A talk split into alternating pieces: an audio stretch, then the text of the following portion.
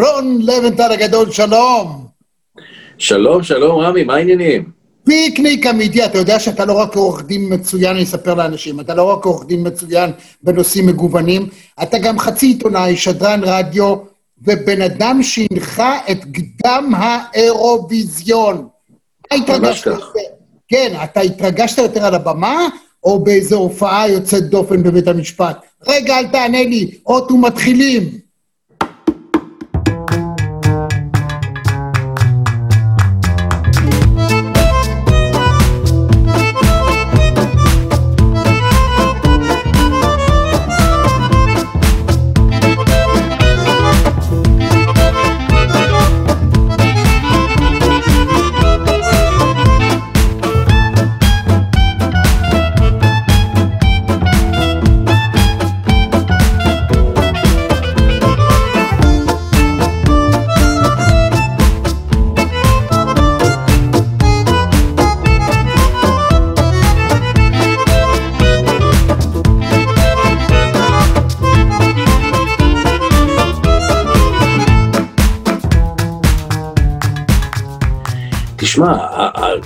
כתב אירוויזיון היה באמת אה, אירוע מדהים, אה, עם צלי צרפתי כבימאי. השמות שלו, אתה יודע, קלאסיים, אה, והיה, הנחיתי את זה לצד טלמן בשעתו, וזה היה הופעה טלוויזיונית מאוד גדולה, היא קצת זוהרה רועם, בגלל שבדיוק ערוץ שניים מחדש קם, והיה מולנו איזה ספיישל של הגשש החיוור, וגם...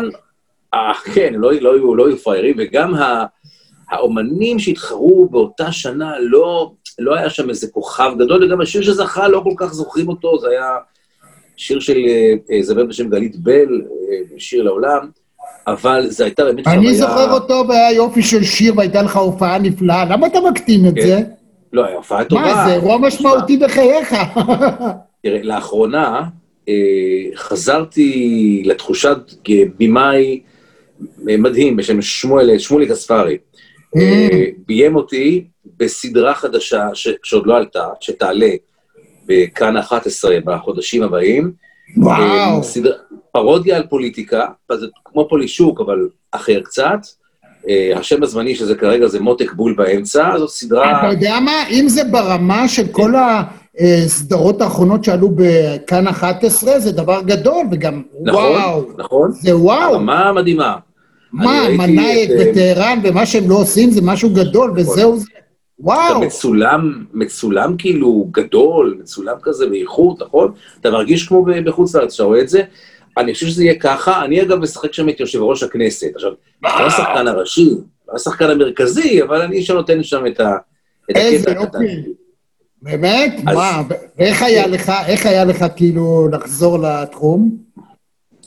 תראה, זו חזרה חלקית כזאת, אבל אה, זה, זה כיף גדול. זה כיף. כיף גדול. כן, כיף גדול. כיף גדול. מי מככב? מה, גם, גם, מה אפשר להגיד על הסדרה הזאת? אני רוצה להגיד לך גם שהופעה בבית המשפט, גם הופעה. יש פחות קהל, אבל זו הופעה. זו הופעה, אומנם לא מביים אותי לא הספרי ולא צלי צרפתי, אבל זו הופעה. אבל אה, אתה שואל על הסדרה, אמ, מה, מתי, מתי צפויה? לא, לא, לא, מתי, זה לא, אלא מי מככב, מי הכוכבים? אה, יש שם קבוצה מאוד גדולה, קושניר. מה? קושניר בתפקיד של אה, אייל הון רוסי שמנהל את העניינים במידה מסוימת, אה, יש שם כמה דמויות...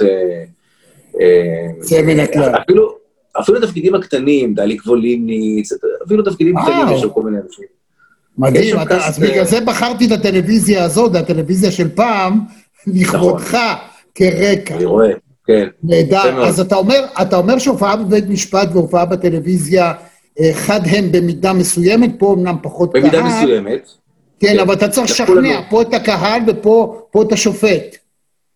נכון. באילו טכניקות... באילו טכניקות אתה באמת אה, משתמש ומתאים אותם לשופט. זאת אומרת, עד כמה אתה מתאים את ההופעה שלך, את הדברים שאתה אומר, את ניסוח הדברים, את העמידה שלך, לבוש, אין הרבה אפשרות תמרון, למתרחש באותו משפט עצמו.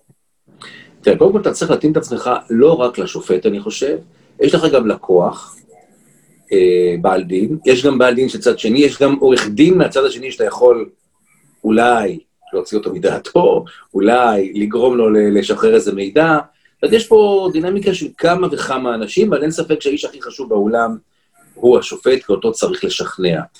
Uh, אתה, אני גם חושב באמת, תראה, זה דברים שהם קצת אינטואיטיביים וקצת למדתי אותם בשנים האחרונות, uh, לנסות להתאים את עצמי לפעמים, תראה, יש לי סגנון, אני לא יכול לשאול את הסגנון שלי לגמרי, אבל בכל זאת קצת להתאים את הדרך שבה אתה מדבר לסוג השופט, אם הוא כזה מופנם או מוחצן או רועש או, או רגוע, אה, לעשות מהומה רבתי וצרחות וצעקות ולפלופי ידיים אצל שופט שהוא כזה יותר אה, רגוע, זה לא תמיד אה, טוב.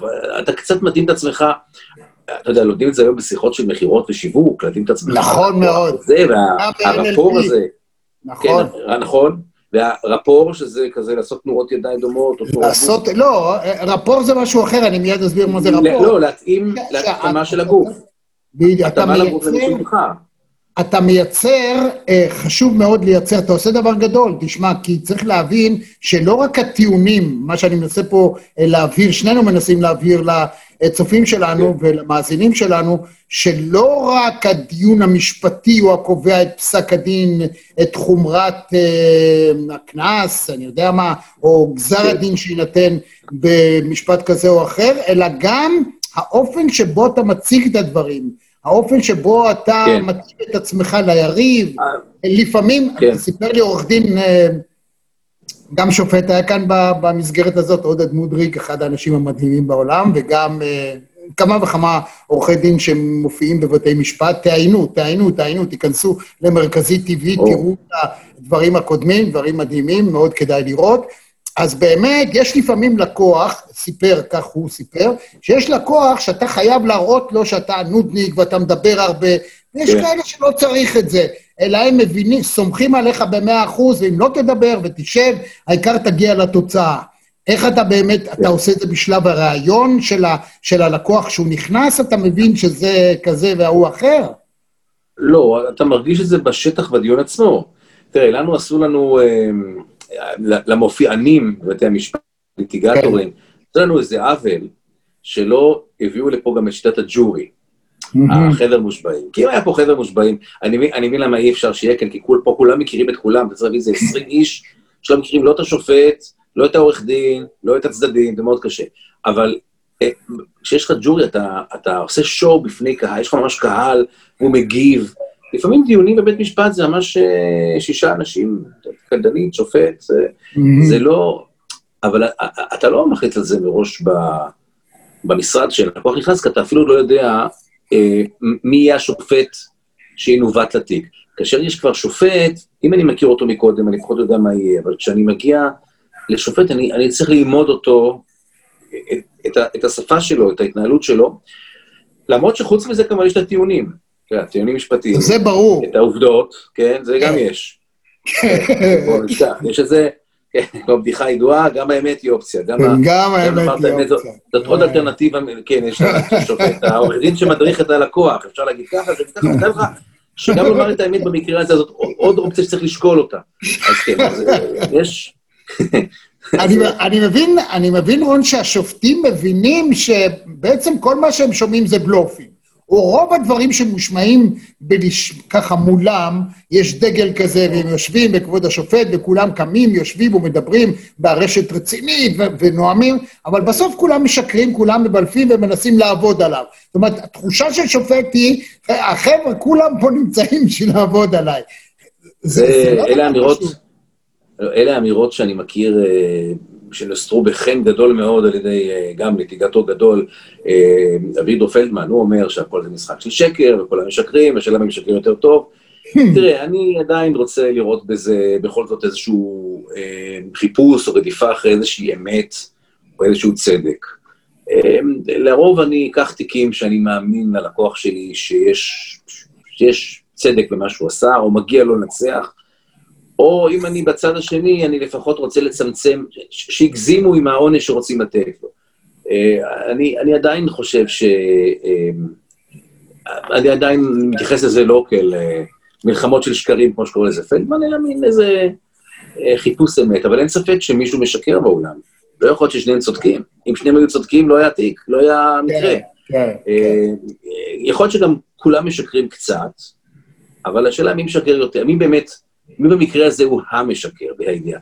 אה, אני עוסק הרבה בתיקי לשון הרע, שבהם אה, זה לא חוב כספי והשאלה מי חייב למי, זה מין אמירה שנאמרה, ולרוב יש פה קליר קאט. יש מישהו שאמר אמת ומישהו שלא אמר אמת. אני מקווה, כשאני לדרך, אני נכנס לאוטו, אני מקווה שאני בצד של, של הצודק, אבל זה לא תמיד כך, לא, תמיד, לא יכול להיות תמיד כך.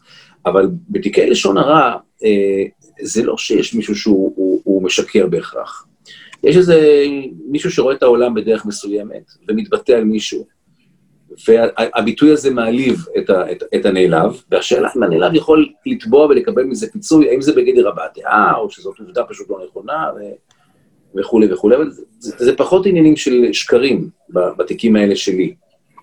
כן, אבל אנחנו חיים בעידן של, אה, ואם אנחנו מגיעים לתחום ההתמחות שלך, ואין ספק שאתה, אני על כל פעם ממליץ לכל אדם שאי פעם נתקל באיזושהי בעיה להגיע אליך בתחום הזה. שהושמץ, כן. שהושמץ או משמיץ, ונתבע. כן. זה בכל זאת, אנחנו חיים בעיקר בעידן ש... קודם כל, אנשים הם מאוד מאוד רגישים. והגבול הוא גבול בעייתי, אנחנו תכף נדבר על זה קצת יותר, כי אנשים לא יודעים למשל שאנחנו חיים בעידן שמישהו כותב בכניסה איזה פתק אה, לא נעים על אחד הדיירים, הוא, אה, מי שכותב את זה עלולים לתבוע אותו, גם ברשתות החברתיות. אנחנו ניכנס טיפה לדקויות ותיתן כמה עצות מעשיות. אבל יש הרבה דבר, הרבה פעמים, מן הסתם, אני מניח שמגיעים אליך אנשים, ואתה חושב לעצמך, מה, מה לכל הרוחות על דבר כזה תובעים? נכון. מה הם הדברים הבאמת, עד כמה אנחנו מגיעים היום לאבסורדים שאנשים רוצים לתבוע? תשמע, חצי מהיום, אני, התפקיד שלי זה להגיד לאנשים לא לתבוע. לשמוע את hmm. הסיפור הזה, לשמוע, לא, לא, זה, אל תתבע את זה, זה לא... אה, הרבה מאוד סיטואציות שמישהו באמת נפגע, אבל... אה, או שמישהו לא נפגע והוא חושב שיש לו פה איזה הר של כסף ממתין לו מעבר לפינה, אבל, אבל התביעה היא לא, לא חזקה. יש הרבה מאוד מקרים כאלה. יש גם הרבה מאוד מקרים של אנשים שאין להם הוכחות. אין להם אה, הוכחות ל, ל, לדברים שהם אה, רוצים להוכיח. לא יכולים להוכיח את הפגיעה בהם, אבל ה, באמת אנשים היום חשופים מאוד, אנשים לא יודעים את זה. אנשים אפילו, זה לא רק שהם כותבים משהו, גם כשמישהו עושה קישור למשהו, עושה share, למשהו שהמישהו הראשון, המקורי, כתב משהו שלילי, הפיל אותו, המקשר, שהוא קצת אה, פסיבי כזה, זאת אומרת משהו, זה נראה לו מעניין, מגניב, עשה קישור, גם הוא חשוף היום לתביעת לשון הרע אה, רצינית. אה, היו דברים מעולם. זאת אומרת שהיום, זאת אומרת שהיום, מי שעושה share, או מי ששולח לינק, שהוא קיבל ממישהו אחר, הוא לא יכול להתעלות ולהגיד, רגע, זה לא אני, אני בסך הכל העברתי נכון, את זה כי קיבלתי. נכון. הוא לא יכול לא לומר יכול. את זה, הוא ייחשב מבחינת הדין כמי שבעצמו כתב את זה. כן, אולי, הוא ייחשב קצת פחות מהראשון שעורר את זה, אולי איזה מדרג, אבל כן, גם הוא אשם.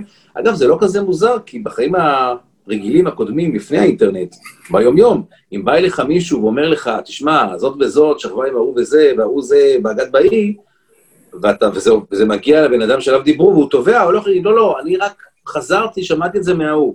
זה לא עוזר, זאת אומרת, אתה, אתה עדיין אמרת את זה. אז זה שמישהו חוזר אחרי מישהו גם בחיים אמיתיים וגם באינטרנט, זה, זה, לא, זה לא תשובה. גדעון סער מעלה הצעת חוק עכשיו, לא פעם ראשונה שהוא מעלה, ש, שהיא מועלית בכנסת, ואולי עכשיו היא תעבור, אה, של דרך השגת הראיות, ואם ראיות מסוימות, הן שמוצגות לבית המשפט, אה, הן הושגו בדרך... פרי עץ המועל. כן. פרי העץ כן, המורעל, כן. זה נקרא, זאת אומרת, הושגו בדרך בלתי חוקית, לא כן. יחשבו. זה מקובל נגיד כן, בארצות. הברית, זה פוסל. כן. כאן עדיין לא. עד כמה בתחום שלך זה מאוד משמעותי? תראה, פירות העץ המורל זה בעיקר בעולם הפלילי, שעושים למישהו חיפוש בבית בלי רשות, מוצאים דברים, ואז רוצים להשתמש בהם, אבל, אבל הצו, עשיתם חיפוש בלי צו. ואז בארצות הברית שוללים את כל הנגיד סמים שמצאו, בארץ מקבלים אותם. אבל לא, פה יכול להיות, בלשון הרע זה יכול להיות למשל האזנת סתר או הקלטת כן, סתר, שנעשית נכון. החוק מאפשר לי להקליט את השיחה ביני לבינך, איננו מאפשר לי להקליט שיחה בינך לבין אדם אחר. נבהיר את ה... או לפרוץ את הטלפון של מישהו אחר. או לפרוץ, בדיוק. אני חושב ששר פה אה, מגיב, זה, זה, זה איזושהי ריאקציה לפרשות שאנחנו מכירים אצל אפי נווה והדס שטייף והדברים שהיו בעניינים האלה. יש פה שאלה גדולה, תראה, בפרשה הזאת, לדוגמה, של, אה, של הסרטונים, של ההקלטות שמצאו בטלפון של, של אה, עורך דין נווה. יש שאלה גדולה במתח בין אה, הפרת הפרטיות, או השגת אה, דברים בצורה כזו או אחרת, לבין המידע שמופק מהם, שלפעמים יש לו ערך אה, גדול מעבר לרכילות. אה, זאת שאלה גדולה, ולפי פירות העצם, או לו היה בארץ קיים החוק הזה, אז מאוד יכול להיות שכל החומר הזה שהתגלה בטלפון הזה היה אה, מושמד, או לא מתייחסים אליו, בוא נגיד. אמ, גם היום, אה, לכאורה, בחוק האזנות סתר, אם מישהו מביא הקלטה של שניים בלי שהם ידעו שהם מוקלטים, אז זה לא קביל. להגיד לך שלא, שאי אפשר בכל מיני דרכים אה, להכשיר את השרץ, אה, בבית דין רבני, מתאר לעצמי כל מיני הקלטות שהבעל משיג של האישה או הפוך, קורה. אין, אין לנו בארץ את פירות, אה, את העניין הזה, אולי הוא בחיתוליו. ועל זה צריך להגיד, שהזכרת קודם את אה, תרבות אה, המושבעים, כפי שהיא קיימת בארצות הברית, אז שם יש כן. את העניין הזה שאתה אומנם מביא ראיות שהן פסולות, ואז אתה, עורך הדין מתנגד, והשופט אומר, מבקש מהמושבעים, תמחקו את זה מהזיכרון, תתעלמו, אבל זה כמובן לא קיים. מחקרים מצביעים, לא רק שזה לא קיים, אלא יש... יש אנשים שבאופיים הם דווקאים, וברגע שיגידו לי להתעלם, אני דווקא לא אתעלם. לא, אני מדבר עם NLPיסט. הדוגמה הקלאסית... בריינר NLP, לא סתם. אל תחשוב על פיל ורוד. ואז עכשיו מאותו רגע, הדבר היחידי שאני חושב עליו זה על פיל ורוד. כן, בוודאי, אתה מביא את הראייה, ואז אתה אומר להתעלם ממנה, ואז כולם זוכרים אותה. אה, זאת הראייה שאמרו להתעלם ממנה, ודאי. אבל אה, לפחות אי אפשר להתבסס עליה. זאת אומרת, אי אפשר שהיא תהיה הבסיס ל... לקבלת התביעה, משום שאמור להתעלם ממנה, אולי in the back of your head, אבל אי אפשר אה, כן. להתבסס עליה פה, אבל אין לו ג'ורי פה, יש לנו פה שופטים. אה, הטריק הזה גם עושים אותו אה, עורכי דין, הם מגישים מסמך מסוים לבית המשפט לאחר זמנו, ואז יש דיון, אומרים שזה אחר הזמן, ואז זה יוצא מהתיק, אבל בינתיים אני מניח שהשופט קרא את זה. כן, יש, ש... כן. יש גם טריק של הפרקליטות, אני מדבר על, על תיקים פליליים, ש...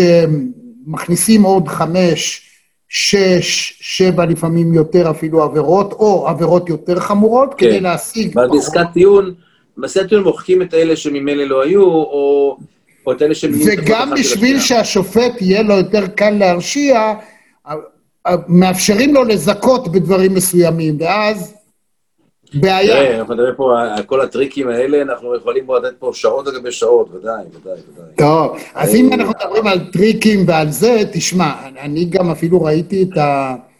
אה, את הערב של הסטנדאפ שלך, שהיה מדהים. כן. אתה סטנדאפיסט מלידה, אתה אדם ש... קודם כל יודע לשמר, בניגוד להרבה אנשים לא יודעים אה, לתפעל אפיזודות בחיים, הן עוברות להם והם לא מזהים אותם בכלל. אתה יודע כן. לעשות את זה וזה דבר גדול. תן, תן כמה, שניים, שלושה דברים, תעשה, תעשה. אני אגיד לך, זה התחיל, זה התחיל מדברים אמיתיים שקרו לי. אה, אחד הדברים שאני אספר במופעה, אה, זה על מקרה אמיתי לגמרי. את יום אחד אני מוזמן לעורך דין אחר, רוצה נורא שאני אפגש עם לקוח, והלקוח מי הוא? הוא, הוא בן למשפחת פשע, או בן ממשיך, בוא נגיד. אה, והוא רוצה נורא לתבוע, הוא מגיע עם שומרים, עם הכל, אתה יודע. אה, הוא עומד, שלושה זה, עומדים זקיפים מאחוריו, כל רגע יש תחושה שמשהו יכול להתפוצץ, לא. ואז הוא, יראו במישהו, יעשו משהו, אני לא יודע. אנחנו זמן שאול, ואז הוא מראה את ה...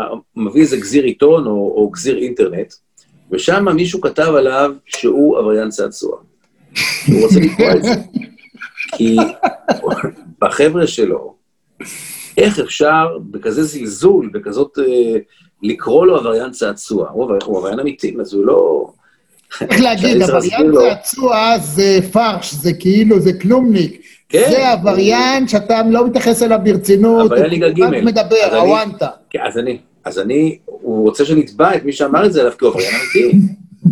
אתה צריך להכריח, אתה צריך להוכיח שאתה עבריין רציני. אם אני אוכיח שהוא, אם אני אביא את האנשים, אם אני אביא את, המקומות המדויקים, את הטאצות של האנשים שקבורים בחולות ראשון, שישבו אותם, כדי להוכיח, אה, אז, אנחנו נהיה בבעיה אחרת, ואני אצליח אולי, אבל הסיפור הזה אמיתי, אני מספר אותו יותר באופן אה, משעשע. אה, יש גם סיפור באמת שבלתי נשכח, שני אנשים שהם הם,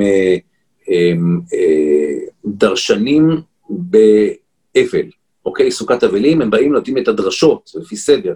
ויש שניים מתחרים, נותנים את הדרשות בסדר אחר, או עם ספרון אחר.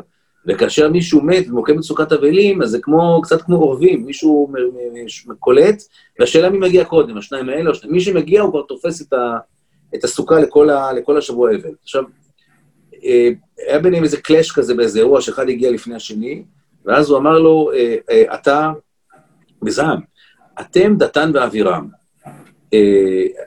והוא בא אליי ואמר לי את זה ברצון, אוקיי, אמרו לי דתן ואבירם, אתה לא יודע מי אלה? אמרתי לו, אני מכיר את אורלי וגיא, ורני וריטה, אילן בנימין, חדווה ודוד, אני לא מכיר את הדבר. אמנון ותמר. לא, מכיר שלבאום. לא, אז אני... מסי ורונלדו. כן, הוא מספר לי שדתן ואבירם היו שני בוגדים מכוח ועדתו, שפעם הלשינו על משה, ברצינות גמורה, כן? על משה רבנו, שהוא אה, פגע במצרי שהרג עברי. אה, בקיצור, זה ביטוי למלשנים. בשביל לדעת את זה אתה צריך להיות ממש מעורב בתוך העניין. והוא נורא התעקש להגיש את התביעה, והגשנו תביעה, ו... וזו תביעה של המון תימנים, זאת אומרת, כל הדרשנים, הדרשנים השניים, ובאו כל האנשים מהעדים, מסוכת האבלים, הרבה הרבה מאוד תימנים, וכולם עם כיפות, וכולם, אני היחידי שם שלא מסתכל על השופט ומסתכלת עליי. זה אגב מקרה ראשון שהבאתי חוות דעת של, של רב, מי הם דתן ואבירם. כשאתה הולך ללשון הרע, ואתה צריך להסביר לשופט במה, מה לשון הרע פה, מצב לא טוב. אבל כן. במקרה הזה, כן, צריך להסביר, הבאתי את המומחה, וזכינו. זכינו בזה, אבל אני, אני שוב, במופע אני מספר את זה, מטפל את זה בבדיחות, אה, בדיחות עדה וכאלה ואחרות, וזה... כי המופע נוצר מהעתיקים באמת. והתחלתי להעלות אותו, וזה נתן לי גם, אתה יודע, דרור לרוח, דיברנו על זה בתחילת השיחה, של המופעים, של אה, אירוויזיון, של התוכנית החדשה, שאני בתוך, בתוך תוכי עוד נשאר אה, מישהו שרוצה מדי פעם אה, להופיע ב, ב, בקטע בידורי כזה. בכלל, אני, גם, גם ההליכים בבית משפט הם נעשים בצורה, עם, עם, עם זיק הומור. כי אני לא מייצג בתיקים, אתה יודע, של רצח, אונס, תיקים קשים כאלה, אין לי שם אה, בלדרי סמים ואין לי שם בגידה, אה, בוגדים במדינה. אפשר קצת בהומור. אה, יש תיקים עם הומור, בחלקם. הלקוחות, איך מקבלים את זה? יש כאלה שמן הסתם קשה להם עם זה, לא? שוב, אנחנו מתאימים את כן, רמות כן, ההומור כן, כן. לאיש, אבל לא, אנשים, מי שבא אליי, ומתחבר איתי, אז הוא מקבל את הדברים. אז בוא תן עכשיו, רון, אה, כללים, כללי עשה ואל תעשה, בעיקר אל תעשה, ממה צריך להיזהר, בעיקר בעידן הזה של הרשתות החברתיות? אנשים שהם גולשים, הם כותבים אה, פוסטים בפייסבוק, אה, כן. הם מצייצים בטוויטר, כותבים בקבוצות וואטסאפ. מה אסור לעשות, ואנשים עושים, וזה עלול לעלות להם הרבה כסף? תראה, קודם כל, אני אדבר גם קצת על הדמינים, על המנהלים, וגם קצת על. אוקיי. אנשים רגילים. אה, קודם כל, אנחנו צריכים נורא לשים לב אה, למה שאנחנו כותבים. זאת אומרת, זה נראה כאילו אתה כותב ואף אחד לא רואה, ואתה זורק את זה, עושה אנטר, וזה נשכח, וזה נעלם. תמיד יש מישהו שרואה את זה ומצלם צילום מסך. תמיד, תמיד, תמיד, תמיד. יש לי אה, תביעות של אנשים שהעלו משהו, ואחרי ארבע דקות התחרטו, בארבע דקות האלה כבר הסיטרא אחרא שלהם, האויב, הדמון, האנטי קרייסט, כבר הספיק לצלם את זה. אה, צריך לשים לב למה שכותבים. אה, לא לעשות קישור לכל שטות. רואה קישור מישהו שהוא הפדופיל הידוע שכל... אה, במקרה כזה, אגב, במקרה כזה, אם כתבת בקבוצת וואטסאפ, כשאתה מנסה למחוק, החשוב לא הוא שתראה אם... לא, אם אתה רואה שלמחוק אצל כולם, זה סימן שאתה עוד עשית משהו, אבל היה ולא, צריך מיד, אם אתה ממליץ בזה, אני על כל פנים חושב שזה יכול לעזור. להגיד מיד, אני מתנצל, סליחה, טעות, לא התכוונתי לפרסם. כדאי. וואטסאפ זה אחד המקומות היחידים שאתה לא יכול למחוק את מה שכתבת אחרי זמן מה, יש כמה דקות שאתה יכול להתחרט. נכון. אחר כך אתה כבר לא יכול למחוק את זה. ובא אליי פעם מישהו והראה לי איך הוא מוחק, הוא לא הבין שהוא מוחק לעצמו במכשיר. לא, יש שתי אופציות. יש אופציה מרחק אצל כולם. אבל אתה לא יכול למחוק לכולם. אה, זה כמו למחוק את זה מייל אצלך, למרות שהוא כבר יצא החוצה. אה, אז באמת צריך להיזהר, אולי באמת לכתוב, למרות שלפעמים כשאתה כותב שאתה מתנצל, זה מנוצל לרעה על ידי התובע, והנה, הודעת בעל דין, הוא מודה שזה גם, זה לא נכון. עכשיו, לגבי הטיפים שאמרנו, אה, הייתי אומר, להיזהר מאוד מדברים עובדתיים. עובדות צריכות להיות נכונות. ואת מותר לך לאכול במסעדה ולכתוב שהאוכל היה לא טעים, כי זה, זה אתה, לא טעים לך, אין בזה נכון או לא נכון. ברגע שהשירות היה לא טוב, אתה יכול uh, להגיד שהמקום נראה לך, uh, לא יודע, לא, לא, לא כיף, לא זה, לא... אתה יכול להגיד, המקום לא נקי, או יש מקקים בזה, או... אלה עובדות שאחר כך, אם תתבע, אתה צריך להוכיח אותן. עכשיו, אתה בוודאי יוצא מסעדה והולך לדרכך, אין לך הוכחה שהמקום לא נקי. זאת לא לפני שיצאת, עשית בוק צילומים, הבאת חוות דעת של מומחה, בדקת, הבאת מישהו במכון התקנים והלכת. אחת, הלכת בדרכך. כשאתה כותב, אתה צריך לראות מה בין הדברים שכתבת, תוכל להוכיח במקרה שתתבע. וכמובן ש... אם אתה מוסיף את הפועל התרשמתי, התרשמתי שהמקום, לא, לא. אני הרגשתי שזה לא ברמת הניקיון שציפיתי. קודם כל, הטריק הזה של להוסיף התרשמתי, או לדעתי, או, או יש כאלה שמוסיפים לכאורה. כאילו, מוישה הוא לכאורה, הוא לכאורה פדופיל, לכאורה. לכאורה. לא אמרתי שכן. כל הטריק הזה שאתה... סימן שאלה. עם סימן שאלה, כן. האם משה הוא אה, עבריין מס? אני רק שואל, מעלה את זה כאופציה, אני לא אומר את זה, אני רק שואל. כן. כל ה... רק שאלתי, או, או, או לכאורה, או לדעתי גם. לדעתי, רבקה היא נוכלת. כאילו, כל הדברים הם, הם, לא, הם לא יפתרו את ה... העניין זה התוכן. אם התוכן הוא עובדה או דעה, ואם הוא דעה, אז הוא דעה. עכשיו, כמובן שאם אתה כותב דעה על משהו שבכלל לא צרכת, ואני כותב דעה על ספר שכתבת בלי שקראתי אותו. זה, זה לא, זה, זה כאילו, זה לשון הרע, כי לא קראתי אותו בכלל. אבל אם, אה, אם, אם זה משהו שצרכת, אתה מביע דעה, או אם זה משהו ש... אה, דעה היא לא נכונה או לא נכונה. תן לי כמה טריקים, תן לנו כמה כן. טריקים, איך אפשר להגיד את מה שצריך להגיד, מה שאני רוצה להגיד, מה שאנחנו רוצים להגיד, מבלי שניתן לתבוע אותנו. זה תן לנו. אה, אני רוצה להגיד שהמסעדה כן. מלוכלכת, איך לכתוב?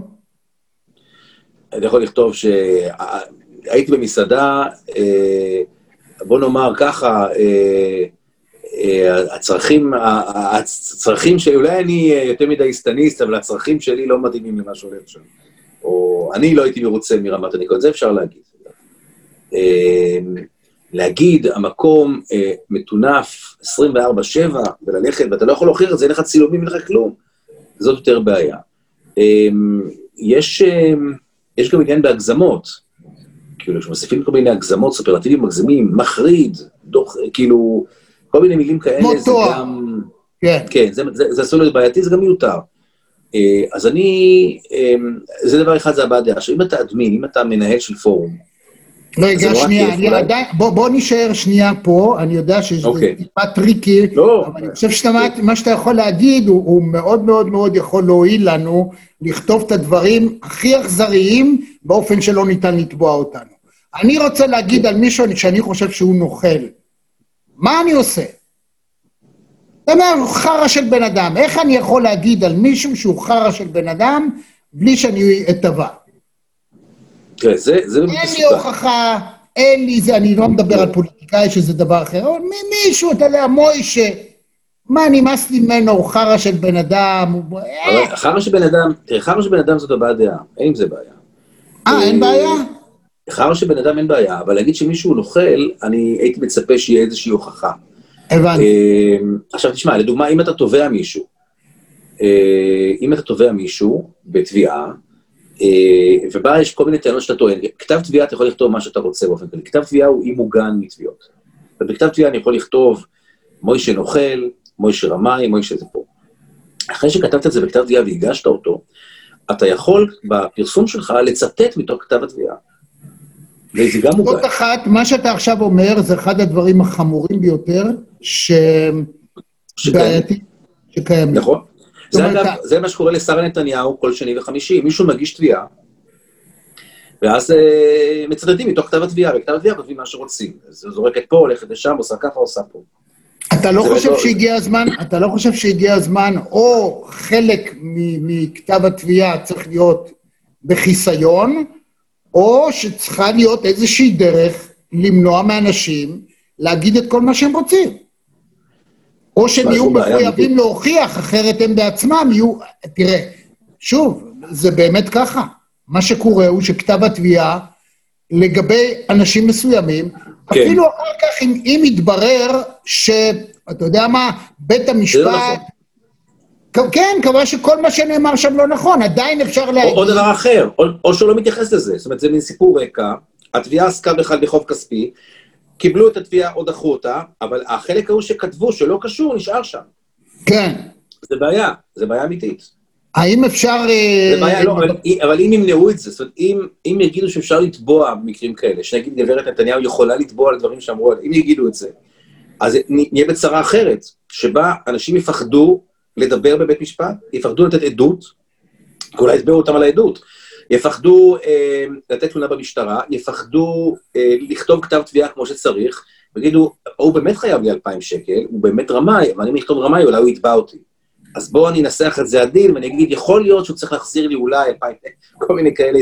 לא, לא, אני מתכוון, אני מתכוון, רון, לזה, האם אתה לא חושב... האם אתה לא חושב, אבל שבסיום משפט, עוד שנייה, שבסיום משפט, לסיום, אחרי שהשופט כבר קבע, כן. נגיד בתיקים שלך. אז חלק מהדברים שנאמרו בכתב התביעה, צריך להיות להם סוג של, סוג של הגנה לבן אדם שהוכח שכל זה לא נכון. אבל כבר כשהוגשה התביעה... כי אי נצחים להשתמש במה שהיה כתוב, נכון, זה נורא. אבל כבר כשהוגשה התביעה, היא כבר עלתה בכמה אתרי אינטרנט.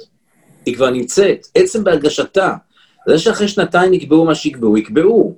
אבל אתה יודע, התביעות עולות, אולי אפילו באתר הזה כאן, בעניין מרכזי, ובאתרים אחרים, מדווחים מה כתוב בכתב התביעה. אוקיי. אגב, תראה עכשיו לדוגמה את um, כתב האישום של בנימין נתניהו. Uh, עוד מעט כולם יוכלו לדקלם, הוא יוגש כתב האישום. וכולם יוכלו לדקלם את כל מה, ש, את כל מה שמופיע בו. מאה אחוז. כל ה... יפה, אבל... ואולי, אני... לא, אולי בסוף, אולי בסוף הוא יזוכה. יש, יש אפשרות. ואז מה? בינתיים מרחו את הטענות נגדו לא. בכל העיתונים. אה, רגע, אני אגיד משהו. עכשיו, זה מקרה של ראש ממשלה, אתה אומר, הוא בכותרות, אבל אני אומר את זה, לא, כל לא, בן אדם זה עובר את זה. אני מנסה להגיד משהו אחר. אתה, אתה צודק בכל מה שאתה אומר, אני רק מנסה להעלות תהייה. אני חבר נשיאות מועצת העיתונות, ואנחנו ממש בימים האלה מסיימים להעביר את תקנון האתיקה החדש.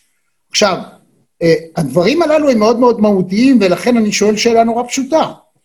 האם למשל, אוקיי, כשהבן אדם מזוכה, או השופט קובע שהתביעה אין לה אחיזה במציאות, לא היה ולא נברא, א', אנחנו יכולים לפנות, אם תהיה קביעה כזאת, לפנות לכלי התקשורת והוא יהיה מחויב, על פי תקנון האתיקה הוא יהיה מחויב אה, אה, לכתוב או לציין את העובדה הזאת, כמובן בהתחלה מותר. השאלה אני מדבר כדי שזה לא יישאר לנצח נצחים. כששופט כותב בפסק הדין שלו, שכל מה שנטען פה, חלק מהדברים שנטענו לא היו ולא נבראו, איך אדם יכול אחר כך להתגונן? האם לא צריך להיות איזה מנגנון הגנה? תראה, יש פה, יש חלק ממה שאתה אומר קיים, אבל לצערי רק בהליכים פליליים. בהליכים פליליים, לפי אה, סעיף שהוא נקרא 25א בחוק איסור לשון הרע, הנה עוד טיפ לצופים שלנו, כל מי שנכתב עליו בכלי תקשורת, שהוא נחקר, שהוא חשוד, שהוא מואשם בדבר פלילי כלשהו והוא מזוכה ממנו, הוא רשאי לפנות לפי הסעיף הזה לאותו כלי תקשורת ולדרוש שיפרסמו באותו היקף, באותו גודל, את דבר הזיכוי שלו. אז זה קיים okay. אוקיי. בהליך פלילי. אנשים okay. אוקיי. אולי לא מודעים לזה, אבל זה קיים. נכון. Uh, העיתונים אגב מתחכמים, הם לא רוצים, הם, הם לא רוצים להסיר את זה שמלכתחילה הוא היה חשוד במשהו, הם מתעקשים להשאיר את הטענה לחשוד ולצרף הודעה שהוא בינתיים זוכה. אני לא יודע למה, כי אם מישהו היה חשוד במשהו, בסוף זה ירד לגמרי מסדר היום והוא זוכה, אני לא יודע למה צריך חשוב. לא, לא, בתקנון האתיקה, אני, אני אגיד לך, בתקנון האתיקה לא. החדש יש סעיף מיוחד שמתייחס לנקודה הזאת, ואנחנו מחייבים את כל כלי התקשורת... להסיר גם? להסיר? להסיר לא תמיד אתה יכול. אם זה עיתון מודפס לא, ודאי לא, לא, אם זאת מהדורת חדשות לא, אבל אם, אה, ככה זה חייב להיות, אם זה באינטרנט חייב להיות, אה, אבל לא תמיד אתה יכול להסיר. יש גם לא, מגבלות טכניות. עוצרים מישהו, הוא חשוד במשהו. בסוף מתברר שזה בכלל לא הוא, הוא מזוכה לחלוטין. אז אני חשבתי שההיגיון היה להוריד בכלל את הידיעה המקורית בכלל. למה שבכלל יעשו גוגל עם השם שלו בכלל יעלה החשד שהיה? אבל מה שהחוק הזה כרגע מתיר, אבל כרגע רגע, החוק לא, לא, לא מאפשר להם, לא, לא, לא מכריח אותם להוריד. נגיד שאני רוצה. אלא רק להוסיף. תיקון. רגע, רגע. אבל יש גם קושי טכנולוגי. זאת אומרת, אם ידיעה עלתה באמצעות גוגל, אפילו אם אני אמחוק אותה אצלי באתר, אחרי זמן מסוים, זה עדיין מוטמע בגוגל, לא, וזה... ברור, לא. כל דבר שאתה מוחק מגוגל, הוא מאונדקס בגוגל, והוא נשאר עוד כמה חודשים. אבל האלגוריתם האוטומטי, אחרי כמה חודשים שהלינק הזה בשפה עממית שבור, לוחצים והוא לא מגיע לכלום, אז הוא מוסר. אז זה בסוף נגמר, בסוף זה יורד לחלוטין. אבל כל מה שאמרנו עד עכשיו, דיברנו על הליך פלילי. לצערי הרב, יש, אה, תקרא לזה לקונה, אם אתה רוצה, שזה מחסור, כזה חסר. זה לקונה, כן. בכל העניינים האזרחיים, אין את הסעיף הזה, 25א. זאת אומרת, מוגשת תביעה גדולה, תובעים את, את, את רון לבנטל ורמי יצהר בשני מיליון שקל. בלה בלה בלה, כותרות בכל העיתונים. אחר כך כשהתביעה נדחית לחלוטין, אין חובה לשים הודעה שהתביעה נדחתה לחלוטין, בניגוד להליך פלילי. כלומר, כל הסעיף 25א הזה עוסק בעדכון על הליכים פליליים. לצערי הרב, אני חושב שיש מקום לעשות שינוי בחוק, שגם תיקים אזרחיים דרמטיים שפורסמו, יהיה אפשר להודיע, אתם זוכרים את הרעש הגדול הצלצולים להגיד נגד שרה נתניהו? אמרו, אז לא, אז הנה, אז ככה, אז פה, אז שם. אני חושב שזה גם נחוץ מאוד, אבל הבעיה שהמחוקקים שלנו, הם כל הזמן בבחירות. הם נבחרים ומתפזרים. אני אעלה את הנקודה הזאת. נבחרים ומתפזרים. כן, אני אעלה את הנקודה הזאת, אבל יש עוד, אני מי, אני אגיד לך מי מתנגד. אני לא תמיד מי מתנגד לכל התיקונים האלה. כמובן כלי התקשורת, כי זה משית עליהם עוד עומס, עוד עבודה, עוד דרישה שצריכים לעמוד בה. הם הראשונים, דווקא כלי התקשורת, העיתונים, אולי לא מועצת העיתונות, לא, אבל העיתונאים, המו"לים, הם הראשונים להתנגד לתיקון הזה. התיקון הזה ישית עליהם עבודה. אני מבין. עכשיו, אני אבל מתכוון עדיין לסעיף אחד אחר.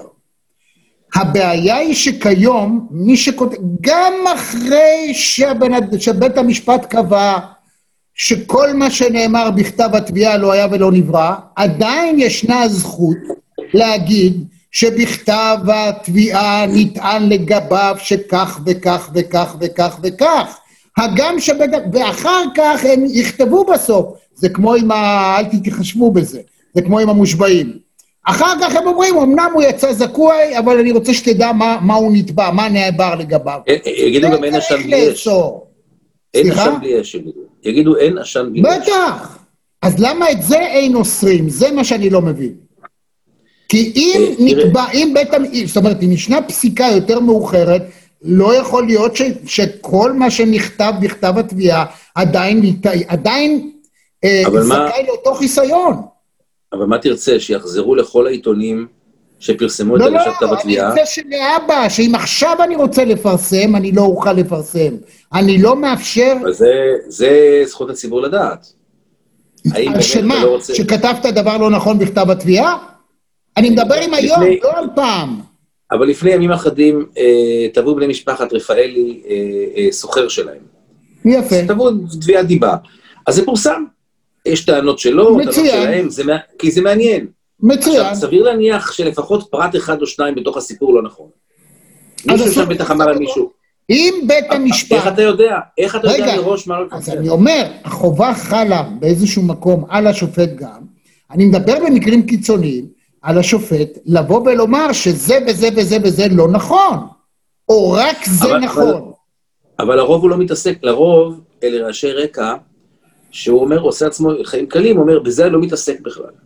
השאלה שלי היא כזו וכזו, ואני מתעסק רק בשאלה הצרה הזאת. ואז הוא לא נותן שום החלטה פוזיטיבית מסוימת לגבי הדברים האחרים האלה. אז הוא לא החליט לגביהם כלום, אז הוא לא יכול... אה, כאילו, אתה רוצה פסקי דין ארוכים מאוד ומנומקים מאוד שעוסקים בכל לא. שטות שנכתבה בכתב הטענות, ואין כאלה.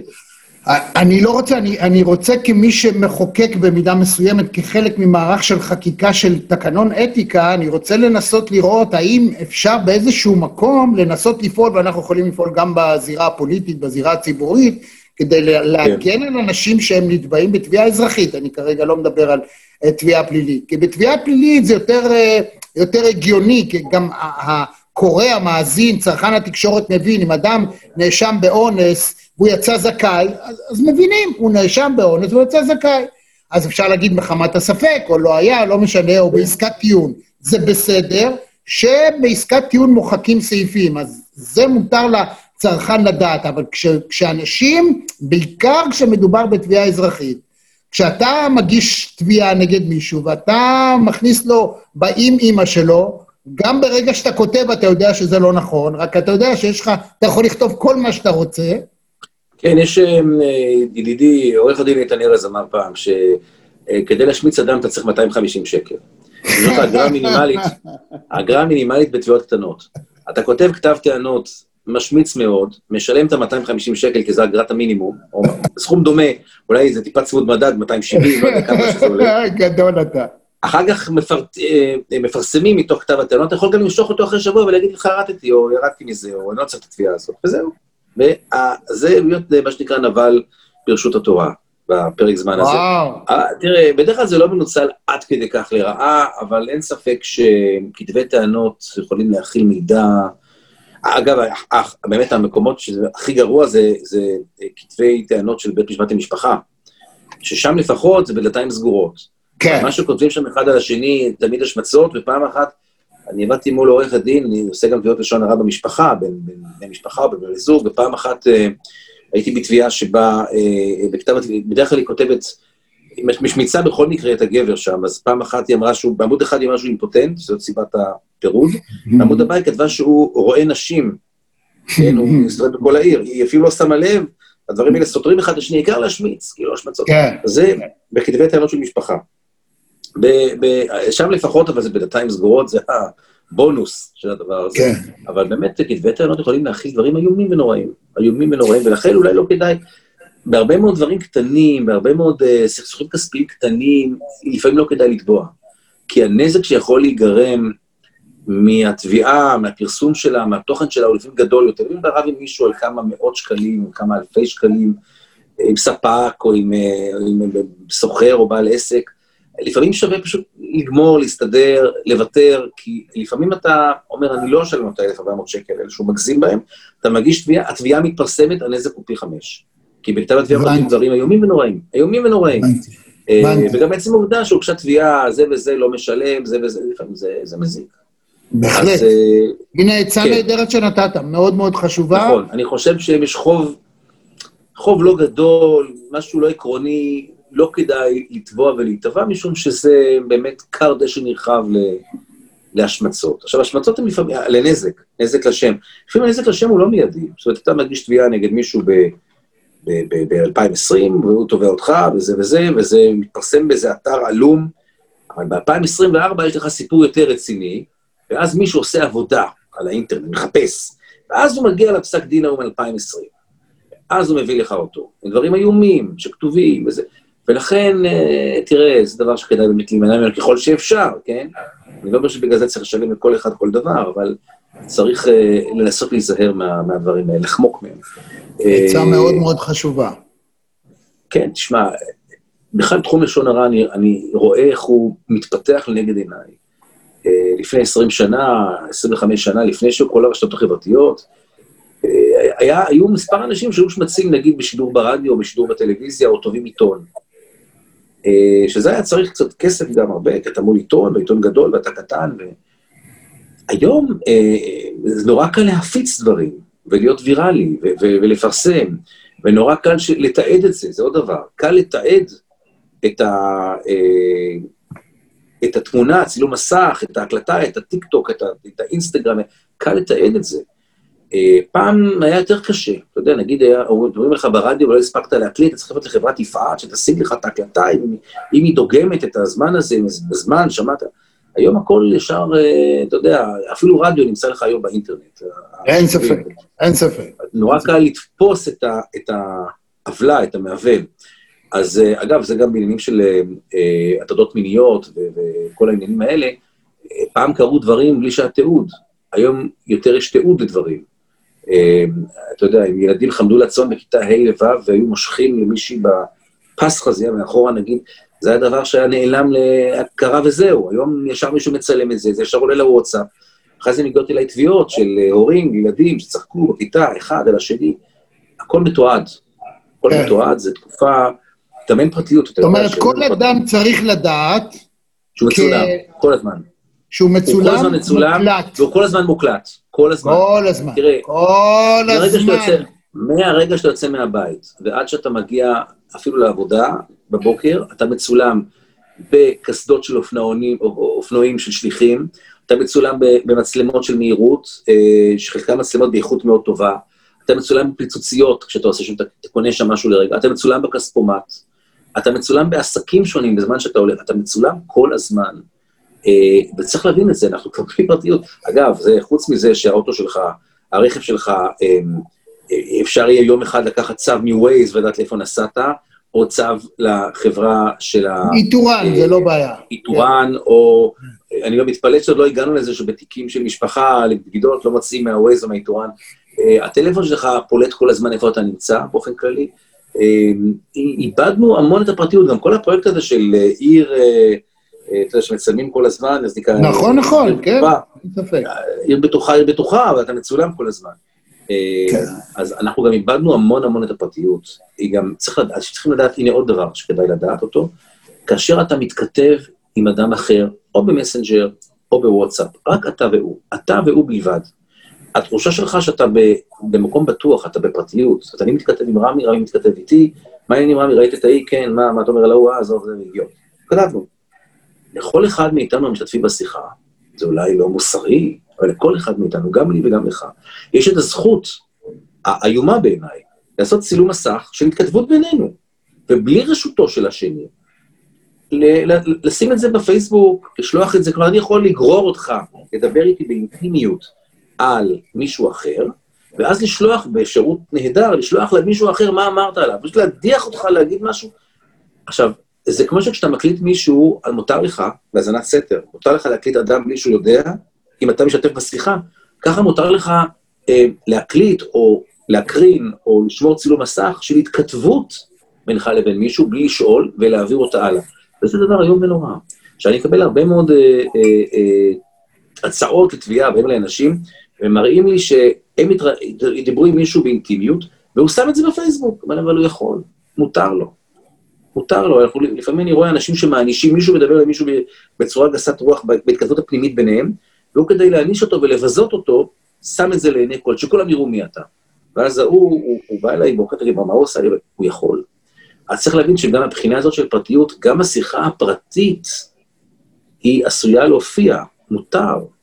זה נורא, כשאתה מדבר עם מישהו באינטימיות, אתה מצפה, אתה מניח, אתה רוצה לחשוב שאתה בשיחה אישית, אבל זה מותר. אז הנה עוד דבר שהיום הוא, הוא חלק מהחיים שלנו, אוקיי? וזה פעם, אם היינו בשיחת ברזייה בעבודה, אחרי ככה בצד, אחי, תגיד, ראית את האי? כן. א', זה לא היה מוקלט, ולא היה מתועד ולא היה בכתב, אז זה היה נאמר, והמילים עפות לדרכן. ואז לא היה מישהו יכול להראות את זה למישהו, להשמיע את זה למישהו. היום זה מוקלט, היום זה כתוב, היום זה זה, ו- ו- וזה יוצר אגב עוד תביעות.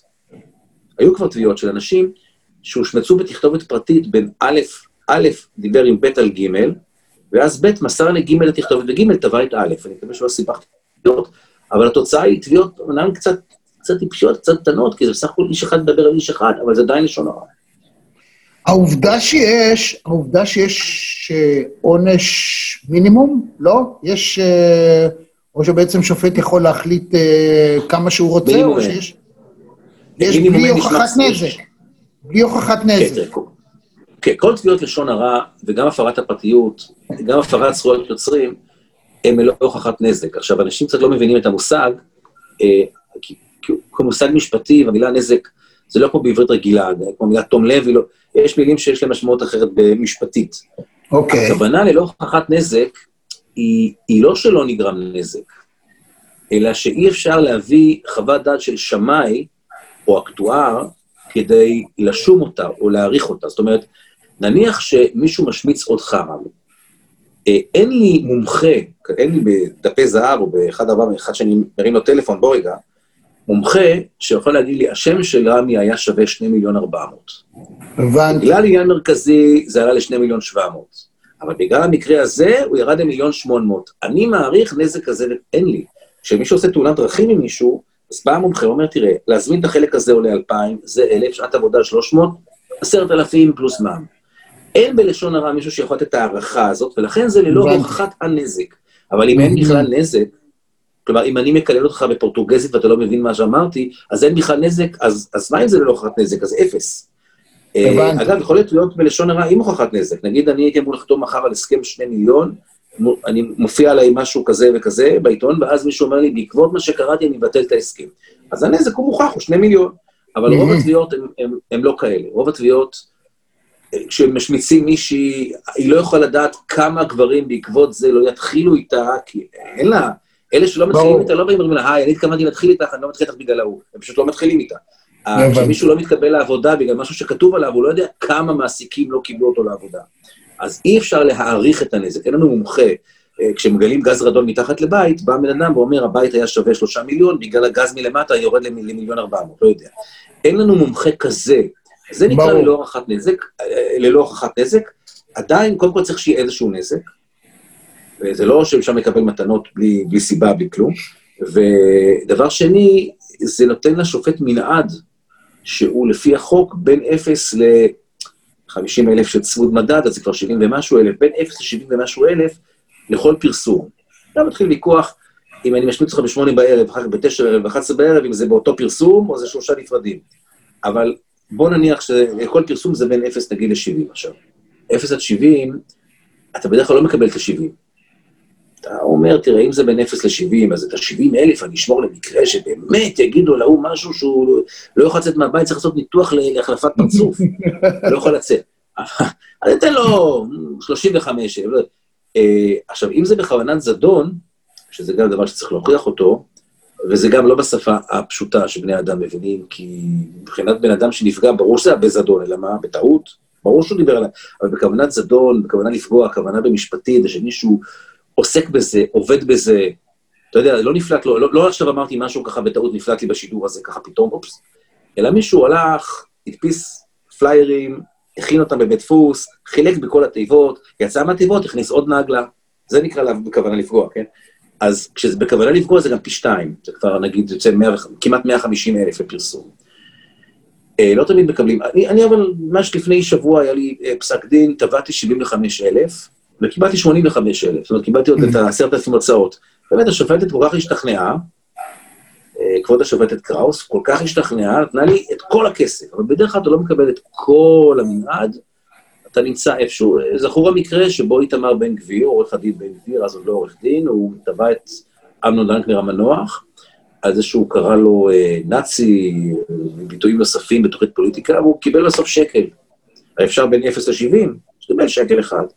נימקו את זה בזה שהוא אמנם אמר עליו נאצי, אבל הוא גם, גם הוא בעצמו, בן גביר לפני כן קרא לאחמד טיבי נאצי, והיה עם אה, סמלים, בהפגנות שהיה בהם סמלים של נאצי, אז אמרו לו, אל תהיה כזה רגיש.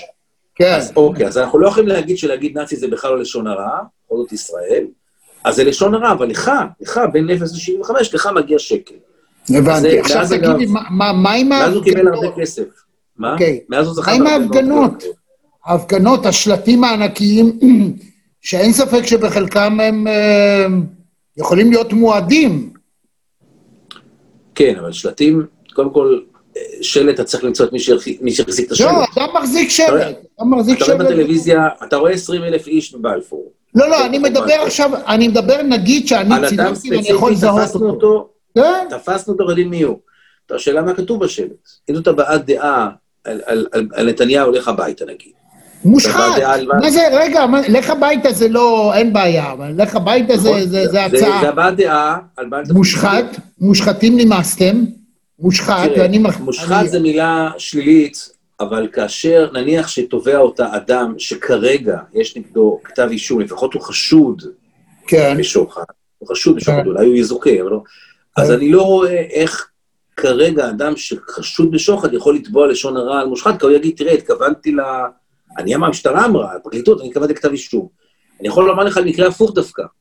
אה, היה בא אליי שוטר, שנאמר, שהוא, שהוא שמר בהפגנות, לא אלה עכשיו בבלפור ההפוכות, אלא שהוא מול הבית של מנדלבליט, כן. בפתח תקווה, לפני שהוא החליט על כתב אישום.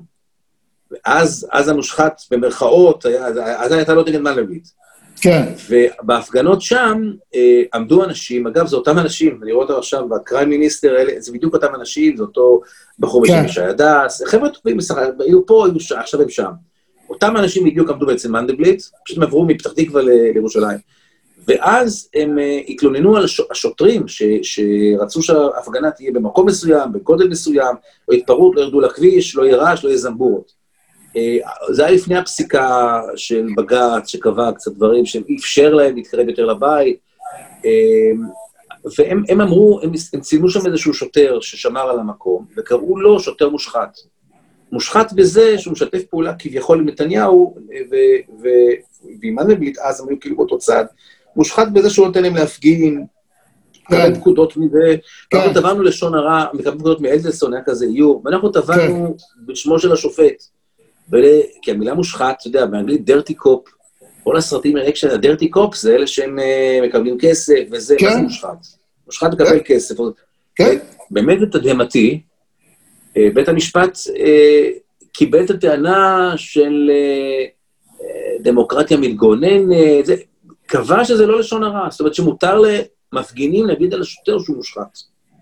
Mm. אז אם על השוטר ששמר, כמו מושחת מותר להגיד, אז אני מניח שגם בהפגנה מותר להגיד את זה על, אה, על אנשים בתוך... אה, זאת אומרת שהפורום כן, כן משמעותי. מה, מה שאתה אומר פה זה אם הדבר הזה קורה, אם אני אשים פתק או אני אגיד או אני אכתוב על מישהו שהוא מושחת במקום כן. אחר, או כתבה בעיתון, זה. לא כמו לעמוד עם שלט בהפגנה. נכון.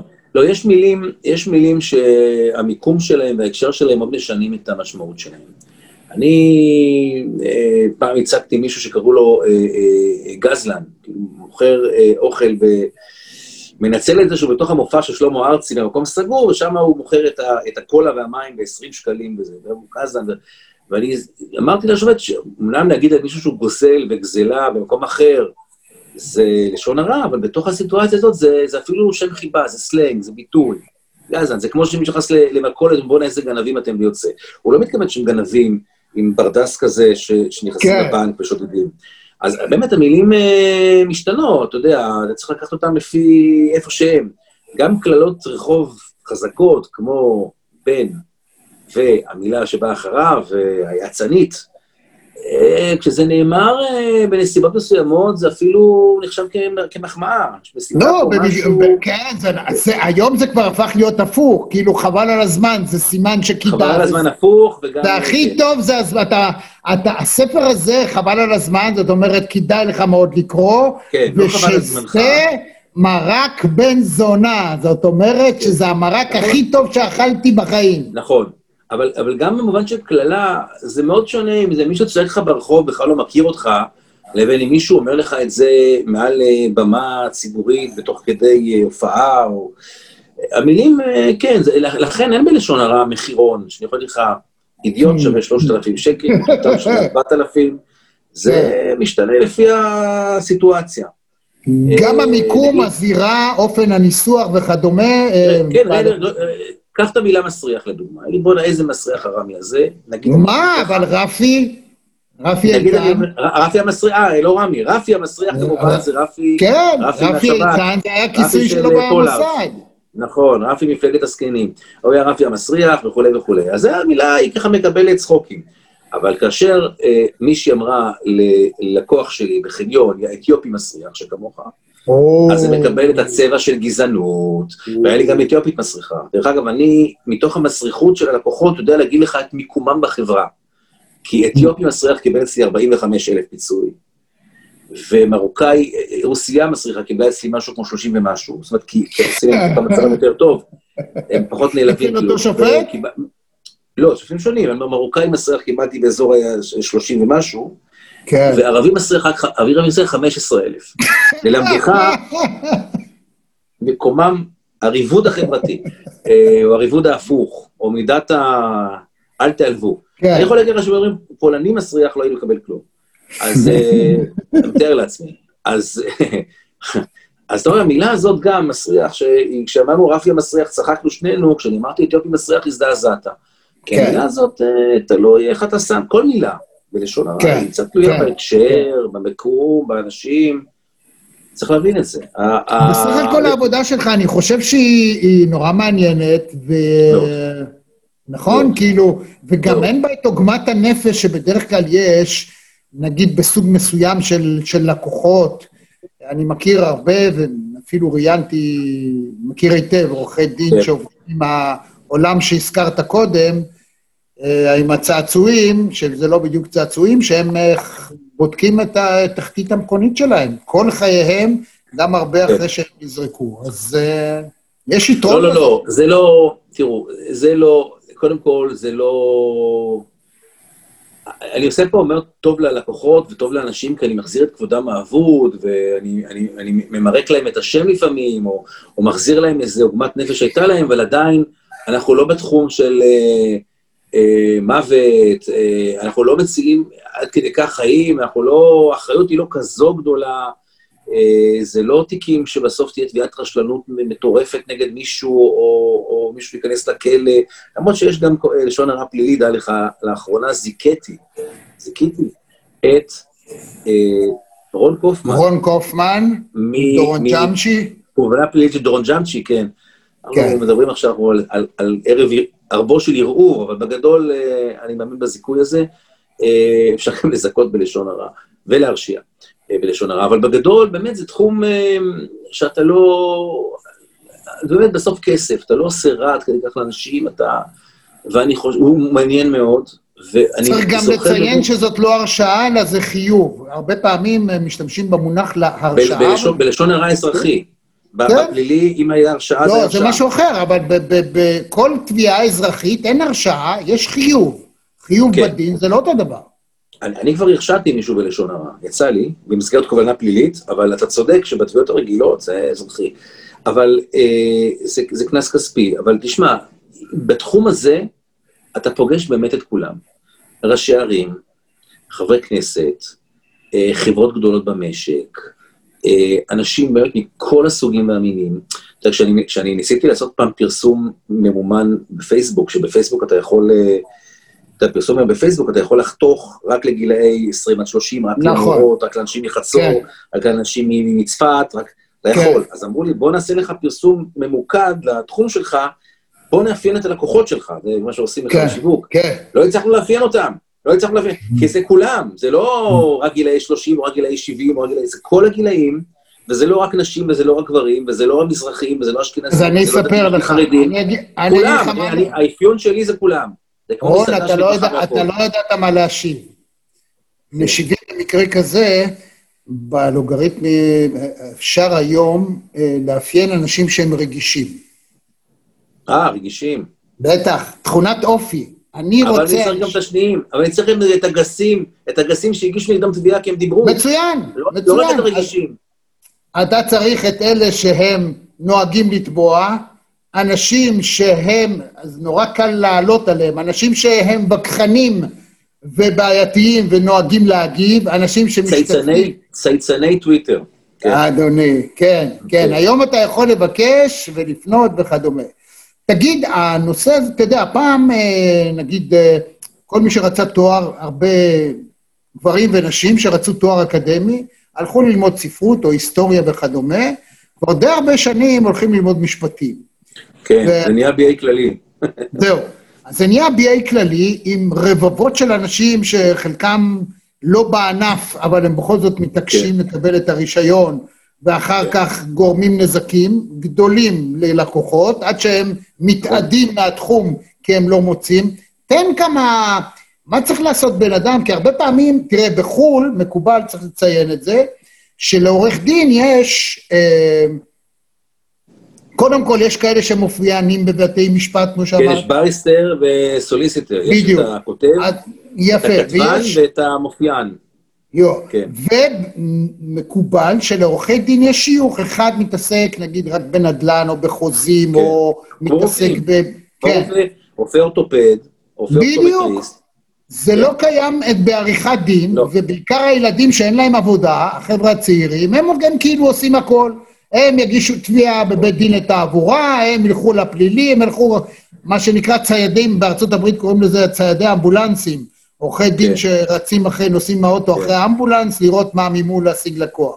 איך אה, לקוח צריך להיזהר? זאת אומרת, איך אדם שרוצה לתבוע או להתגונן, איך הוא צריך להיזהר שלא, שמי שמדבר איתו, זה, אמנם יש לו על הקיר איזה תעודה, אבל זה לא אדם שבאמת עורך דין. מה עושים? תראה, אני, אני מציע, היום יש המון מידע באינטרנט, המון, המון מידע, נורא קל אה, להשיג מידע, שפעם אצל חוקר פרטי או לא יודע מה. אה, אני חושב שאם הולכים לעורך דין, נגיד, רוצים לבחור עורך דין, הייתי מציע לא להסתכל באתר שלו, בהכרח. או האתר שלו הוא משהו מושקע כזה שהוא עשה. לא לחפש בפייסבוק וזה, ולא את עדת המעריצים שאומרים מצוין, הוא מצוין, הוא תותח, תותח הוא נפלא, שזה בדרך כלל חבריו לקבוצת ה-B&I או משהו כזה, אלא הייתי בודק במנועים המשפטיים, אה, שחלקם פתוחים לקהל, בטוח ברמת הכותרות, גם אם צריך מנועים בשביל לכפור פנימה, הייתי שם, נגיד, נגיד לשון הרע, הייתי בודק לשון הרע פלוס שם של מישהו, שם של עורך דין, נגיד השם שלי. אני משוכנע שיצוצו הרבה מאוד פסקי דין, משום שאי אפשר לזייף את זה, אתה הרבה שנים בתחום, יש פסקי דין, חלקם ניצחונות, חלקם לא, אבל יש הרבה פסקי דין, עצם זה שיש הרבה אומר שאתה בתחום, שאתה עושה, אתה לא איזה מישהו מתחיל שמתגלח על, על, עליהם. אה, אותו דבר בכל תחום אחר, אגב. אתה, אתה, אני, אני חושב שזאת שיטה, קודם כל, לברור את ה... אלה ש... ש... מי שאין לו אף פסק דין לשמה, אני גם לא מדבר על אלה שכותבים חוזים במשרד, כי לא יהיה להם פסק דין לשמה. הם יכול להיות עורכי דין, זה בדיוק השניים, אמרנו solicitor ו barrister, ה solicitor, יכול להיות שיש לו במשרד, אה, הוא עושה המון חוזים נפלאים ואין לו שום פסק דין, אבל אני מדבר כרגע איך בוחרים ליטיגטור, אדם שמופיע בבתי משפט. כן. אז אדם כזה לא סביר, אם הוא אפילו פעיל 4, 5, 6 שנים, אני לא מדבר על 20, לא סביר שאין פסקי דין אה, שמזכירים אותו, ש, ש, ש, ו, ו, וצריך כדאי לקרוא אותם, ולראות אם הוא הנתבע או תובע, ולקרוא גם מה אמרו על ה... זה, זה, זה מתקדמים, למטבעי לכת. אבל די בכך שאתה רואה שהעורך דין שאתה הולך אליו, יש לו נגיד, לא יודע, 20 פסקי דין שהוא, ששמו מופיע בהם. זה מראה על איזה... זאת אומרת, הסף הוא 20. אני זרקתי מספר, תראה, יש הרבה מאוד פסקי דין שאני, אה, תיקים שניהלתי, ובסוף הפסק דין אני לא מוזכר. סתם כי לא הזכירו את העורכי דין במקרה. יש המון המון המון הליכים שאתה עושה, שנגמרים בהסכם. אז פסק הדין הוא לא כזה מעניין, הוא לא מופיע באתרים האלה. והמון נגמרים בגישור. אז על כל 20 שאתה רואה עם השם שלי, דש היו עוד איזה 300. וואו. אתה יודע, שנגמרו בפשרה, שהיו חסויים, בדלתיים סגורות, שלא מפורסמים מאיזושהי סיבה. אבל 20, בוא נגיד, זה כבר מראה על איזה ווליום עבודה מסוים, על ניסיון, קורפוס כזה שכבר אפשר... אה, וגם אם, זה... אם יש לך, אם, אם יש בתקדין אה, כתוב 20, אז עדיין, איך אני בורר ביניהם? אם יש לי שלושה שיש עליהם לפחות 20 אה, ציוצים שונים או, או רשומות שונות, כן. איך אני בוחר ביניהם? חוץ מאשר שיחה אישית? לא, אבל חלק גדול מהעניין זה כימיה.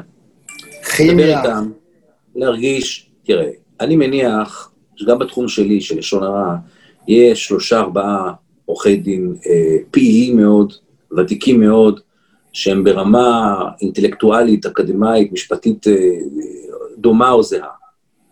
או, או בהבדלים שלא לא כאלה דרמטיים של ניהול תיק. כן. עכשיו כבר נשאר עניין של כימיה, עם מי אתה מרגיש יותר נוח, עם מי... כן. יכול להיות שחלק ההומור שלי לא, לא, יבוא, לא יתאים להם. יש לנו רצינות, אמרו להם ככה, זה לא ייתכן, זה לא פה, זה לא שם, לא צריכים אדם שמחייך. אה, יש כאלה אחרים שאולי לא רוצים מישהו שהוא נורא לא, נורא לא מחייך, הם רוצים להרגיש ככה יותר אה, כן. קרביות. אז, אז, אז יש גם עניין של כימיה. אז אם אתה גם מגיע למצב שאתה נמצא ב top 3, top 4, top 5, אז, אז זה כבר עניין באמת, אני לא אתחיל, אה, אתה יודע, זה, זה כבר fine tuning, אבל אני חושב שלא כדאי ללכת לכל אחד שהוא רק קורא לעצמו דין, כי אתה יכול למצוא עצמך אה, בניתוח אה, לב פתוח עם אדם שהוא... אה, סוג של סנדלר. ואם אנחנו מדברים על אה, חוזים, אה, אתה יודע, basic, נגיד אה, שכר דירה, אתה יודע, חוזה עבודה, משהו, משהו שאפשר באינטרנט, יש הרבה חוזים, כן. טיוטות או אפשרויות, איך אתה מתייחס לזה? שוב, אנחנו ברמת לא... עצות לציבור הרחב. תראה, יש הרבה חוזים פשוטים מאוד, גם באתר שלי יש בחינם...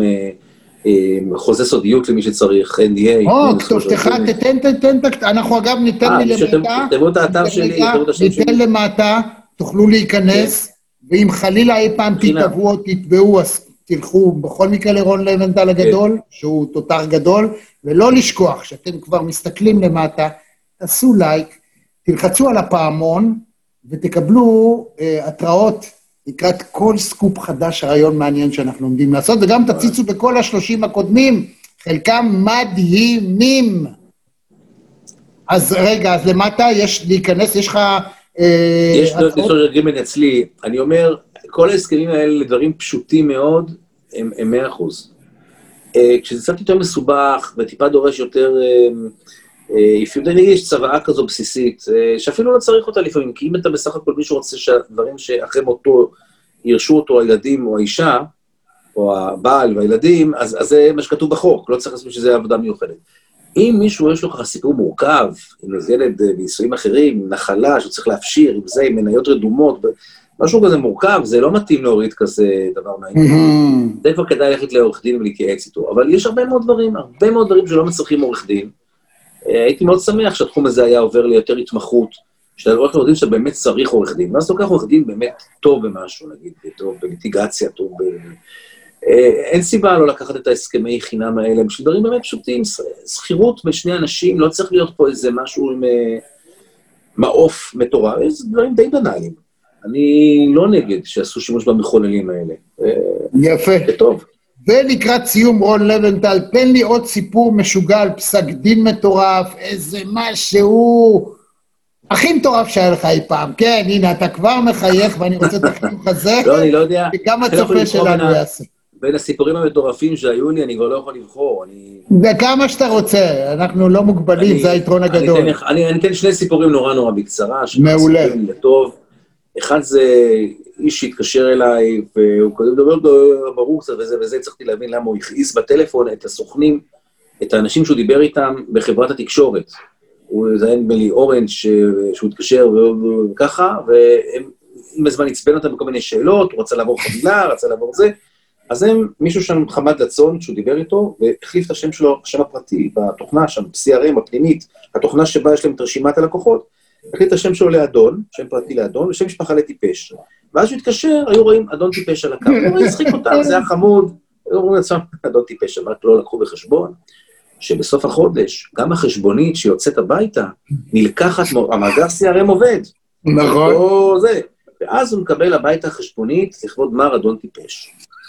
אגב, הדבר ראה את השם וישר ידע, כמובן במי מדובר, לאיזה טבע לשים את זה, ו- ושם היה, היה מזה סיפור, הגשנו תביעה, הייתה להם טענה שהוא שינה בכוונה את השם שלו באיזו עמדה, טענה אבסורדית, אה, ולשאלה מי כבר ראה את זה, אז כל, כל עובדי החברה יכלו לראות את זה, בלשון הרע די בכך שאם זה בכתב שמישהו עלול היה, או עשוי היה לראות את זה, זה היה נורא מצחיק, התביעה על מרדון טיפש. אה, לימים היה לי משהו דומה עם שני סועדים אה, ממוצא אתיופי, אני מאוד אוהב את העדה האתיופית, אני מאוד עוזר להם בתביעות, אה, זה הרבה מאוד תביעות גם, אה, או פרו בונו, או בסכומים עממיים מאוד, כשנתקלים בגזענות. היו שני סועדים שאכלו במסעדה בבת ים, והמלצרית לקחה מהם את ההזמנה, המבורגר וצ'יפס, ובמקום לכתוב שולחן 4, שולחן 8, שולחן 5, כתבה שולחן כושים.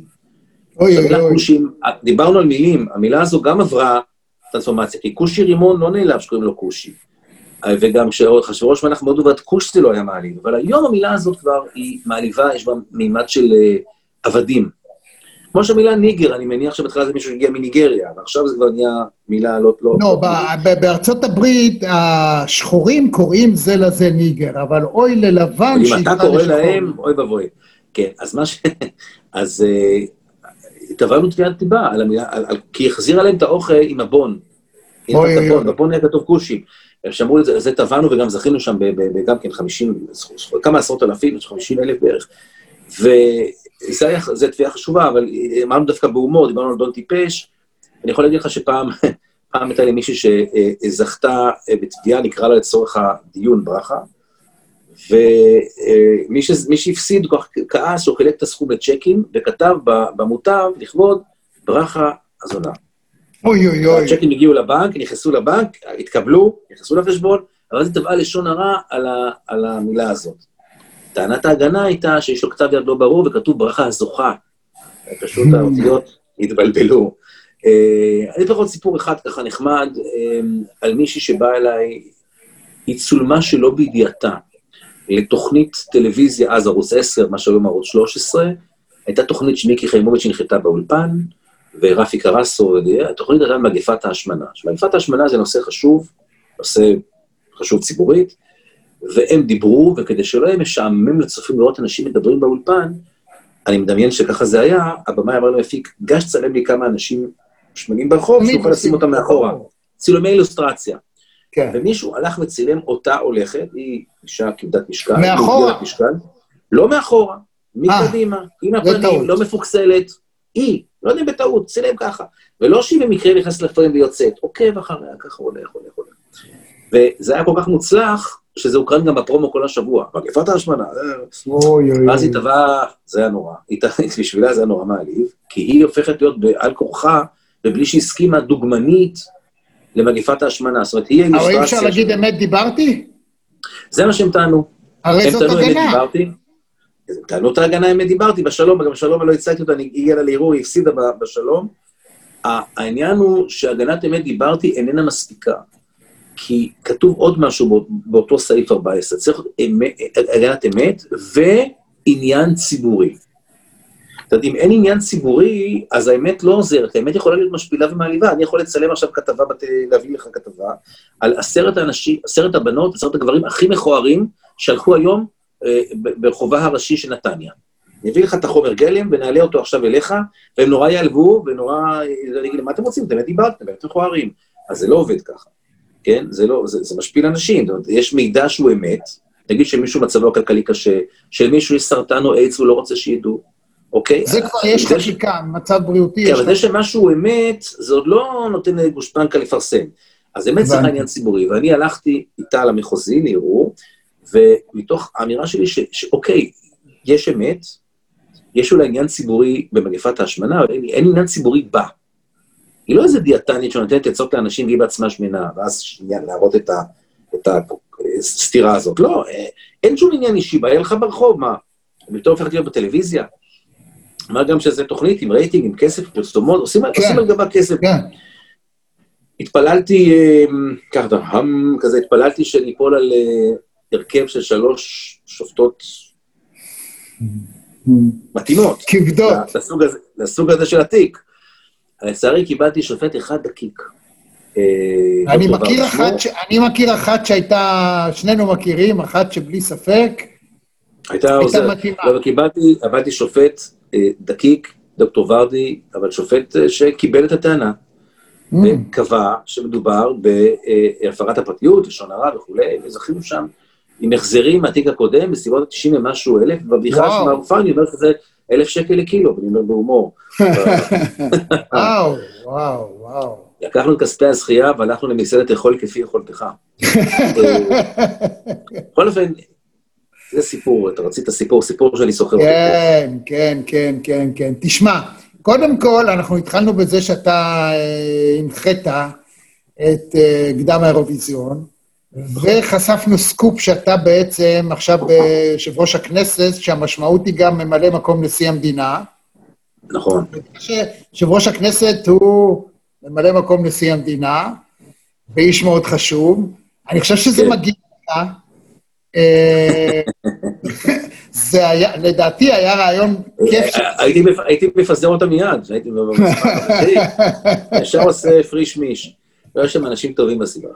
נורא, סתם נחמד. אני אמרתי לאספרי, תראה, שמואל, יש בעיה. אתה מביא פה סיטואציות מגוחכות, אתה מביא פה דברים משעשעים, אתה מביא פה דברים שלא יתוכנו, לא ייתכנו, אבל המציאות היא מדביקה אותך. זאת אומרת, אתה, עם כל הכבוד, אתה לא חשבת על ראש ממשלה חליפי, בוא. אתה לא, אתה לא חשבת על, על, על 30 ומשהו שרים, וזה, אין, זה לא, יש שם שרה, שרה לעניין קהילתי, לא? שרה למתנסים קהילתיים? יש... תשמע, שר לענייני מים, היה גם בממשלה הקודמת... שר לענייני מים, אני שמעתי איך זה היה, תשמע, זה סיפור אמיתי, זה שר להשכלה גבוהה ומים. נכון, נכון, אלקין. אני שמעתי שאלקין, אלקין, הוא, כבוד השר, הוא בא לראש הממשלה, ואמר לו, מה אני? הוא אמר לו, אתה תהיה השר להשכלה גבוהה. אז הוא ישר אמר, אפשר, אפשר מים? עוד יודע מה. ככה גם את המים. וככה זה נהיה. ואם יש לך הסבר יותר טוב, אני מוכן לשמוע. אבל לא נראה לי שיש. אני יכול לתת uh, לו מחמאה לשר אלקין. Uh, הייתה מהומה בעניין הבחינות uh, באוניברסיטה, ובלימודי הפסיכולוגיה בעיקר, והייתה פנייה אליו, הוא עזר. אמר להם, שתו מים. שמע, הוא, הוא, הוא איש מאוד מעשי, ואני חייב להגיד, אני, בלי קשר לעניין של לא, איזה שייכות מפלגתית, לא, יש, יש הרבה, אנשים שהם נהדרים. יש הרבה אנשים טובים, אבל החלוקה המלאכותית להרבה תפקידים קטנים, כדי לתת לכולם, היא בוודאי עושה בלאגן בעבודה, כי הרבה מאוד דברים של הרבה אנשים בו זמנית, והיא מבזבזנית, נאמר. ורגע, יושב ראש הכנסת יושב ממש כאילו יש לנו... הזירה היא הכנסת או שזה הלשכה שלך? הכנסת לא הרשתה לצלם בכנסת. לא הרשתה. ולכן אה, בנו כנסת. וואו. היה באולפן כנסת, היה ממש כנסת. מדהים. ממש כנסת, יחסים עם פטיש. וואו. בוא, זה כן. משהו נהדר, ויושבת מצד שמאל שם כן. הפקודה הזו? כן, יש קלדנית, ודאי, יש קלדנית, יש פה, יש עוזרי שרים, יש... כן. שלא יצטייר פה שאני הכוכב הבלתי מעורר של הסדרה. לא, הדגשת וחזרת והדגשת כן, שאתה לא. תפקיד משני. עכשיו, אתה כבר, כמה פרקים צולמו? צולמה כל העונה. אה, כל העונה. ואתה מופיע בכל שבוע? לא, מופיע בשלושה או ארבעה פרקים. מה, נהדר. רון לבנטל הגדול, הייתה חוויה יוצאת מן הכלל, אני מאחל לך הצלחה. המשך בדרך הנהדרת שאתה, אני יודע כמה אתה עוזר לאנשים כשאתה יכול, לא תמיד מסתכל דרך החור של הגרוש, וכל הכבוד לך, ורק בריאות, ושנצא תמיד, תמיד, תמיד נרוויח. שיהיה לנו בריאים, במיוחד בעידן הזה, ותשמע, לא כדאי להשמיץ, לא כדאי להיות מושמץ, אבל אם כבר אתם משמיצים ומחמצים, נדבר. ביי ביי. להתראות מאוד. לשון הרע מדבר אליי. Bye.